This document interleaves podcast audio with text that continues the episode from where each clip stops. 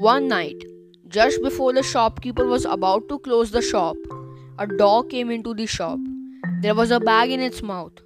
The bag had a list of items to be bought and money. The shopkeeper took the money and kept the items in the bag immediately. The dog picked up the bag of items and left.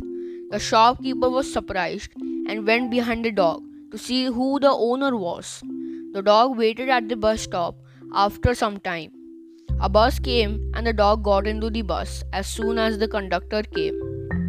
It moved forward to show his neck belt, which had money and the address as well. The conductor took the money and put the ticket in his neck belt again. When he reached the destination, the dog went to the front and wagged his tail, indicating that he wanted to get down. The moment the bus stopped, it got down. The shopkeeper was still following it. The dog knocked on the door of a house with its leg. Its owner came from inside and beat it with a stick. The shocked shopkeeper asked him, Why are you beating the dog? To which the owner replied, He disturbed my sleep.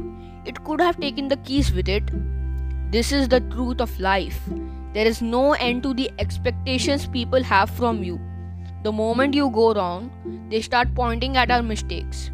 All the good done in the past is forgotten. Any small mistake committed then gets magnified. This is the nature of the material world.